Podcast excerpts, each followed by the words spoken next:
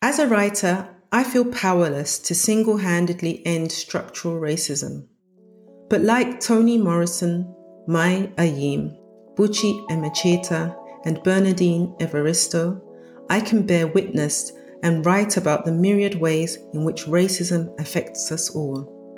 I can use my literature in the service of Black lives so that we can have some kind of tomorrow. The Goethe Annual Lecture at the Goethe Institute London is a new lecture series on the intersection of culture and politics, dedicated to vital contemporary voices. At the end of 2020, we were privileged to enjoy the insights of author and political activist Sharon Dodua Otoo. Speaking to us from her home in Berlin, Sharon examined the revolutionary potential of Black feminist authors, whose work challenges dominant assumptions on gender, sexuality, and race. Yet their perspectives have been marginalized and oppressed in the UK, Germany, and around the world. Her lecture is a must hear for anyone interested in better understanding, honoring, and supporting the brilliant black feminist authors whose works have changed and continue to change the world. You're listening to Talking Culture, a Futures podcast. Talking Culture is a platform for thought provoking discussions about the future of Europe, the UK, and the world. I'm Franca Forth. Settle in, grab a cup of tea or coffee, and enjoy Sharon Dodua Otoo's lecture entitled Some Kind of Tomorrow Honoring the Visions of Black Feminist Creative Authors.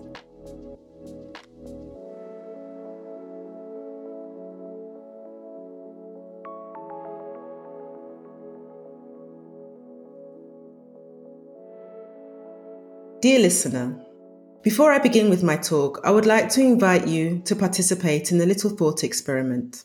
And it may sound strange, but please bear with me. I would like you to consider the size of your outer ears. Maybe you would like to feel them, or perhaps it's enough to just look at your reflection in a mirror or selfie. Ears typically come in a range of shapes, colors, and dimensions.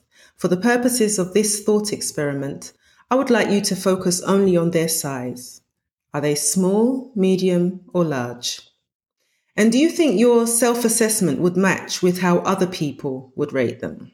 Close family members, work colleagues, fellow students, complete strangers? And now imagine how unjust it would be if your life chances were limited by the apparent size of your ears.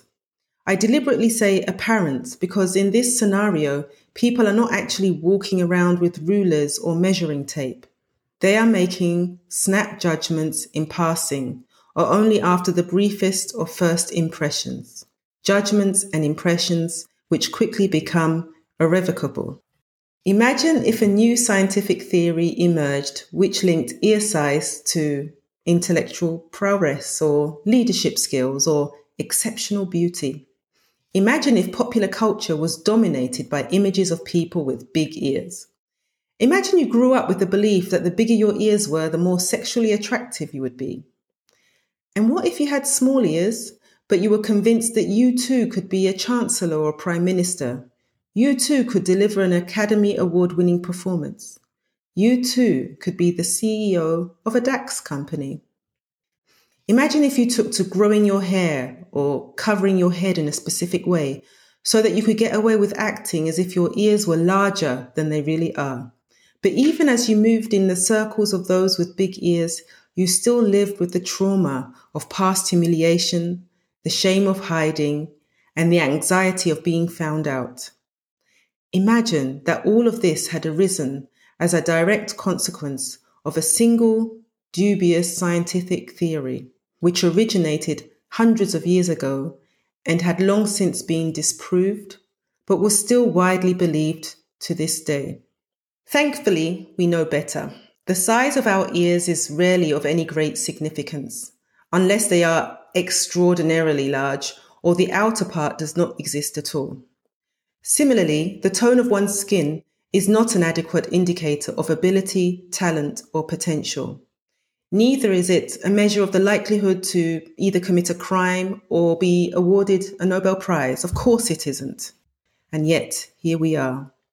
Aside from a worldwide pandemic, 2020 has also given us, for a brief moment in time, a worldwide spotlight on the reality of racism in predominantly white countries. The reason I began my talk with this thought experiment is because for the next 30 minutes or so, I will be focusing on Black writers, more specifically, Black feminist creative writers. And it is therefore vital that I clarify from the outset what I'm talking about when I use the word Black in this context. For even with all the protesting and the Twitter hashtags and the black squares on Instagram, there is still a widespread assumption that the political identity black refers to a physical trait, an apparent shade of the skin. I deliberately say apparent because typically people are not walking around with color charts in order to objectively measure skin tone. They are making snap judgments in passing or only after the briefest of first impressions judgments and impressions which quickly become irrevocable. However, a black person can be as dark skinned as Alek Wek or Lupita Nyong'o, or as light skinned as Meghan Markle or Jesse Williams. When I refer to a person as black, I am not referring to their skin tone. Indeed, I am as unlikely to base my own political identity on my skin tone as I am on my eye color, nose width, or ear size. Any discrimination I experience does not occur because of my physical characteristics. Discrimination occurs due to an accumulation of assumptions about what those characteristics allegedly say about me. A banal example. On my way home from a job interview, so I was well dressed, I was approached by a white woman. I did not understand straight away what she was asking of me, as she wasn't using whole sentences, but mostly only using pronouns, infinitives, and exclamation marks. It was clear she volunteered for a local food bank known as the Berliner Tafel, and I assumed she was collecting donations for it. It took some time for me to realize that she was actually trying to explain to me how I could access the free groceries there myself. She had assumed I would not be able to speak fluent German and that I was quite obviously in need, based only on her very limited knowledge of people who look like me. My resistance to discrimination is therefore not based on trying to change any of my own physical characteristics. Instead, my focus is on using literature to change or eliminate the assumptions. So, what do I mean when I use the word black to describe people? I identify as black and I write this with a capital B in this way, I am signifying that I am engaging with the assumptions. I am educating myself about them. I am identifying with other members of the African diaspora who have resisted against racist oppression, who have developed strategies for survival, and who, under the most adverse circumstances, have succeeded in passing on our myriad cultures, languages, and histories down through generations. I identify as Black, and I also identify as a feminist. In doing so, I draw on the definition of Bell Hooks, an African American professor, activist, and author who wrote an essay published in 1984 which seeks to answer the question What is feminism? At the time of writing, Bell Hooks was frustrated with the lack of clarity concerning its definition. In response to her contemporaries, who proclaimed the need to, quote, make women the social equals of men, Bell Hooks asked, which men do women want to be equal to? In capitalist, predominantly white societies, it is clear that some men are more privileged than others. Why would any woman seek to participate in systems which perpetuate this? And I would add that a feminism which solely focuses on, quote, making women the social equals of men is inadequate also from a queer perspective. Where does this focus on women on the one side and men on the other side leave gender nonconforming people? The essay that Bell Hooks wrote is called Feminism, a Movement to End Sexist Oppression. Her definition is in the title. Feminism, she claims, and I agree with her, must target sexist oppression, but needs to consider how this links with race and class based oppression also. And if we think about what that might mean, then we quickly realize that sexist oppression negatively impacts everybody women, trans men, non binary people, and actually even cis men. Cis men here means men who were assigned male at birth and still comfortably live with that gender designation. Patriarchy affects them too, in different ways, of course. This isn't going to be a talk about those poor men. But we can see that the stereotypes of having to be strong, being discouraged from showing vulnerability, statements like boys don't cry, all of these are forms of toxic masculinity, which is certainly damaging to men also. Therefore, a focus on combating sexist oppression is a good baseline for thinking about how we can make a society more just for all its members. The African American theorist, writer, and activist Audre Lorde once famously spoke about the need to look at many different forms of oppression at the same time. She said, and I quote, There is no such thing as a single issue struggle because we do not live single issue lives. Black women experience sexism, However, due to racism, black women typically earn less than white women and so are also more likely to experience class discrimination. Black women usually also perform most of the caring responsibilities, either unpaid within the home or poorly paid outside of the home, or both. Indeed, Professor Kimberlé Crenshaw, an African American legal expert and activist, coined the term intersectionality to provide a theoretical framework to analyze Black female experiences of oppression. Simply put, if you imagine racism as a road that runs in one direction and sexism as a road that runs directly across it, Black women stand at the intersection of both. This means, for example, workplace policies designed to improve race equality typically end up benefiting Black men most, and political policies designed to reduce sexism typically end up benefiting white women most. Black feminist theory production allows us to focus on these intersections. But why should we do this? My answer is because we cannot afford not to. On the other side of the Atlantic, we are witnessing the catastrophic consequences of a government that ignored the grave social inequalities in the United States, indeed, exacerbated them over the last four years. Across Europe, right leaning populism continues to rise, and at the borders of Europe, hundreds of people drown while seeking refuge here. Meanwhile, the climate crisis hovers like the sword of Damocles over us all. And I've not even mentioned COVID 19. We desperately need a system change. And it is my firm belief that if the focus is placed on ensuring the situation is improved for those who are suffering the most, ultimately society will become more humane for us all. So, by way of example, in a heteronormative society, queer people will be suffering the most. In a racist society, it will be black people and people of color. And in a sexist society, it will be women and non binary people. The Black Lives Matter movement in the US was founded by three black queer women in 2013. Black women have been the backbone of many anti racist movements and race equality initiatives in the UK. For example, Claudia Jones, who founded the Notting Hill Carnival in 1966. And the most recent wave of the Black German movement grew largely through the tireless work of Black lesbians and Black women in the mid 1980s.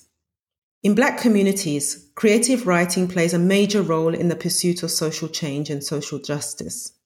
Dominant perspectives in academia, on history, and in media representation have tended to downplay the achievements and contributions of people in the African diaspora. European histories of Africa typically begin with colonization. School children do not learn much more about Africa than the fact that enslaved people were violently removed from their homes, kidnapped, transported overseas, forced to labor on plantations under horrendous conditions. It is known that many historical sources which attest to life in pre colonial Africa have been lost or destroyed, while hundreds of thousands of cultural artifacts, the exact number will never be known, have been removed from their countries of origin and taken to Europe. In this context, cultural production and creative writing provide a crucial means with which Black communities can attempt to reclaim their stories. It is, as the great Nigerian author, novelist, and poet Chinua Achebe wrote in his first novel, Things Fall Apart. Until the lions have their own historians, the history of the hunt will always glorify the hunter. The title of my talk is taken from Beloved, a novel by the Nobel Prize winning African American writer Toni Morrison. It's a devastating novel, beautiful and haunting. The story of Sethe, a mother who murders her own little daughter to save her from a life of enslavement, was published in 1987. It forced US American readers to reckon with a trauma that is not accounted for in history books. In one of the final scenes of the book, Paul D, also a formerly enslaved person, speaks lovingly to Sethe. Sethe, he says, me and you, we got more yesterday than anybody. We need some kind of tomorrow. He leans over and takes her hand. With the other, he touches her face. You, your best thing, Sethe. You are. His holding fingers are holding hers. And Sethe responds, Me? Me? For a person who had legally belonged to someone else for most of her life, who had been abused and brutalized, for this person to not only be told that she belonged to herself now, but that she was her own best thing, is one of the most powerful moments in the novel. The concept of Black people having a future is also completely radical, and it goes to the heart of Black imagination. Toni Morrison dared to write stories which did not center white people and the white experience. Many criticized her for this and asked when she was going to write about the truly important matters, like white people. Her response was always the same that this was not her focus. She wanted to write for black people in the same way that Leo Tolstoy wrote for Russians, or in the same way that the fictional universe of James Joyce centered around Dublin. As a relatively new writer, I've taken a lot of encouragement from Toni Morrison's stance. I know that some have considered it to be provocative, and even from the perspective of a black writer, it could seem counterintuitive. Why should I limit myself to black readers only? Wouldn't I want as many people as possible to be reading my work? Surely, the bigger the audience, the better. Moreover, her statement obviously cannot be reversed. If a white author were to openly announce that they were only writing for white people, that would be problematic to say the least. However, I understand that Toni Morrison was actually saying that the cultural production in the United States during her lifetime had been dominated by the white imagination. White male writers filled the essential reading lists. They were the ones who were winning most of the literature prizes. They were the ones who were being reviewed. They were being taught in English literature classes at school and in university. And because of this, there is a lack of knowledge of Black history and Black culture, also among Black people. Toni Morrison wanted to fill that gap. She aimed to write for those people who, thus far, had not been seen as a target audience. Many works of fiction that were being published in the US at the time, even by Black people, were targeted at a white audience. Toni Morrison mentions the book Invisible Man by Ralph Ellison as one such book. Invisible to whom? she asks. Ellison had written as a black person, but his novel was still explaining something to a white reader, and this frustrated her. Toni Morrison herself was influenced by Chinua Achebe, the Nigerian writer I quoted earlier, who specifically focuses the African experience in his fictional writing. Before Things Fall Apart, the best known novels that had been published about Africa had been written from a white perspective, focusing on the savagery of this dark continent. Achebe succeeded in presenting the melodies of his Igbo language in a way that was accessible for a global Anglophone audience, allowing many of us in the diaspora to enter an unfamiliar world, pre colonial West Africa, and feel right at home there. I also want to focus Black people with my creative writing, which is not to say that non Black people cannot read my literature, but it is to say that when non Black people read my work, they are being offered a chance to access an exchange that I am having with Black people. And I think that this is a valuable way to share rare knowledge and new perspectives. At this point, I would like to refresh your memory about the thought experiment at the beginning of the talk. Black literature is not simply literature written by people who have darker skin. Black literature does not stand in opposition to white literature. It would be greatly diminishing to read Beloved as an anti white text. Toni Morrison's tremendous achievement is to imagine Black people as an essential part of US American humanity. In Beloved, she succeeds in articulating and transforming collective pain and handing it back to Africans in diaspora as art. Another writer I am heavily influenced by is the Black German activist, academic, and poet, May Ayim. In the early 1980s, the aforementioned Audre Lorde visited Berlin and engaged in a conversation with May Ayim and other Black German women. They spoke about their specific experiences of being Black in predominantly white countries. In Germany at the time, it was difficult to find vocabulary to explain and describe the experiences. There was not even a word which they could proudly use to describe their political identity. The words which had been used before had either been borrowed from the animal kingdom or derived from dubious race theorists writing about the inferiority of Africans. At the time, black Germans coined their own identity, Afrodeutsch. It was inspired by the US term Afro American. In 1984, in the same year that Bell Hooks published the essay I mentioned earlier, the seminal work Farbe bekennen was published, in English translation, Showing Our Colors. This anthology, which is co edited by May Ayim, contains academic texts, poetry, and autobiographical stories, and marked a milestone in Black German history. There had been Black Germans in Germany up until that point. Indeed, Black people have existed in Germany for over 300 years. In the dominant German discourse, it is mostly assumed that the first Black Germans were children of US American soldiers after World War II. Or some will have heard of the so called Rhineland children who were fathered by the French army personnel stationed in the Rhineland during the French occupation after World War I, but that would be about it. With the publication of Farbe bekennen, there was now a collection of texts which provided evidence of Black German history reaching back into the 18th century. The inaugural meetings of the more recent Black German movement also took place in the mid 1980s, at about the same time as the publication of Farbe bekennen. The initiative Black People in Germany, ISD, and ADEFRA, a Black queer feminist organization, were both founded at this time.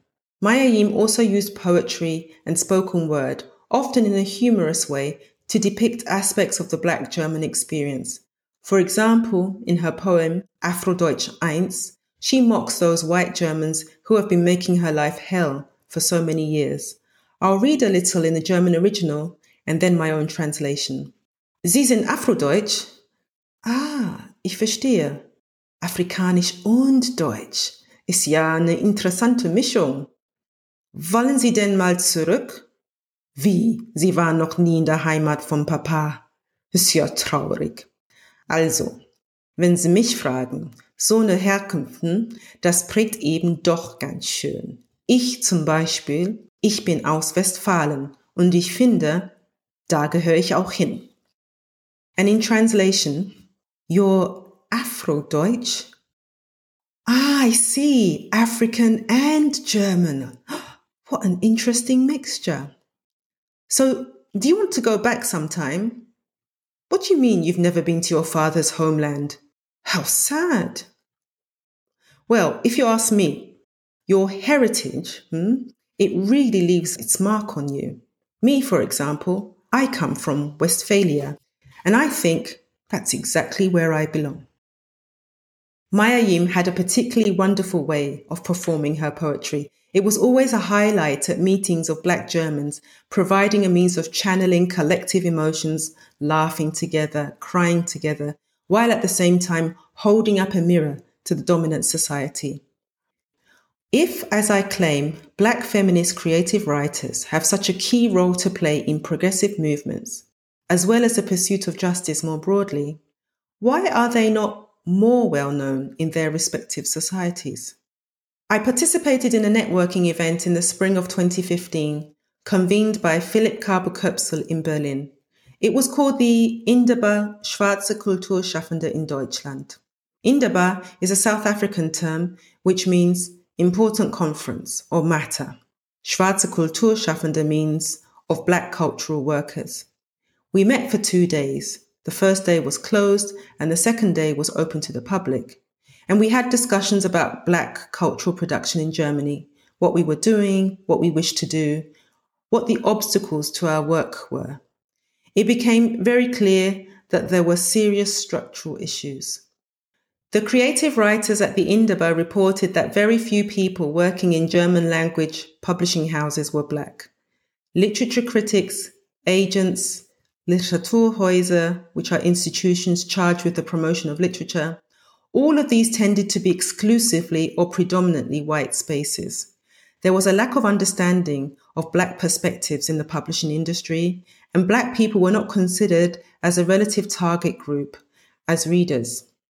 Black writers reported that they were often asked to downplay the blackness of their characters by introducing a white best friend or making descriptions of physical attributes more racially ambiguous. Some cover designs made black characters appear white, and some writers reported being asked to consider using pen names so it would not sound so foreign. Since the summer of this year, there has been renewed awareness concerning the pervasiveness of structural racist discrimination. In the UK, the Black Writers Guild was established in June and has pushed for the implementation of policies to achieve adequate representation of Black people in the literature industry. Many of the issues in the UK are the same as those highlighted in the Indaba of 2015. The Black British academic editor, and award winning author Bernardine Evaristo has been involved in the Black Writers Guild and is in any case a long standing advocate for the inclusion of Black writers and writers of colour. Two of her projects are the Brunel International African Poetry Prize, which was founded in 2012, and Black Britain Writing Back, a new book series with Hamish Hamilton, which will bring back into print classics of Black British literature. Bernardine Evaristo's latest novel, Girl, Woman, Other, focuses on the experiences of a range of different, mostly Black women and one non binary person in Britain. Not only does Bernardine Evaristo bring their perspectives to life with her vivid, innovative, and eclectic writing style, she also talks candidly in her speeches and interviews about her desire to platform the stories of those who are underrepresented or not represented at all in British literature. I had the pleasure of sitting next to her on a panel when she came to Germany in 2017, and it was a wonderful experience. She challenged me and she challenged the other panel participants not only to think about what we were doing with our creative writing, but also to consider its impact in greater society beyond the relatively insular literary world. She is not only a brilliant writer, but she is also a fearless and outspoken mentor. As I prepared my talk, it occurred to me that I would have to add one more layer to the definition of Black feminism. As the last writer I will mention, Buchi Emecheta, did not identify as a feminist in her lifetime. As far as I am aware, neither did Toni Morrison. However, when I think about who has influenced me as a creative writer, I end up thinking about the Haltung of my literary idols. I don't find the German word Haltung so easy to translate into English. Earlier in my talk, I used the word stance, which is close, but I feel Haltung has a broader meaning which encompasses an individual's inner values and how these shape one's thoughts and actions on a range of issues. It's the Haltung that I'm referring to when I describe Toni Morrison, May Ayim, Bernardine Evaristo, and Buchi Emecheta as black feminists. The Nigerian author, academic, and fierce advocate for women's rights, Buchi Emecheta, was a prolific writer. Like Toni Morrison, Buchi Emecheta was a single mother in full time employment who wrote her novels early in the morning before work. Her books are brutally honest and draw heavily on her own life experiences, depicting poverty in London and domestic violence from the perspective of a black woman. When asked in interview how she managed to write with the children, she simply answered, I had to write because of them. As a single parent myself, this resonates deeply with me. The sentence, honouring the visions of Black feminist creative authors, in the title of my talk can be understood in two ways, and I am happy to invoke both meanings. I've wanted to honour my literary ancestors and mentors in this talk. May Ayim, Toni Morrison, and Buchi Emecheta would have deserved far more recognition than they received in their lifetimes. And I'm looking forward to the day Bernardine Evaristo wins the Booker Prize for a second time and will not share the accolade with anyone else. Or the Nobel Prize in Literature. The Nobel is also good. Moreover, I intend to honour their cultural contracts. Each of them has sought to transform the societies within which they lived and worked, using creative writing as their tool. Greatly influenced by them, I in turn would like to encourage other Black writers through my editorship of the English language book series Witnessed I also write diverse black female figures in my creative writing. My next publication, Ada's Raum or Ada's Room, will be my debut novel, and I've written it in German. The main character, Ada or Ada, lives through four time periods pre colonial West Africa in 1459, 19th century England, here she is Ada Lovelace, Nazi Germany in 1945, and then in Berlin, 2019. Each time she is confronted with traumatic memories and needs to find a way to deal with them. As a writer, I feel powerless to single handedly end structural racism. But like Toni Morrison, May Ayim, Buchi Emecheta, and Bernardine Evaristo, I can bear witness and write about the myriad ways in which racism affects us all. I can use my literature in the service of Black lives so that we can have some kind of tomorrow.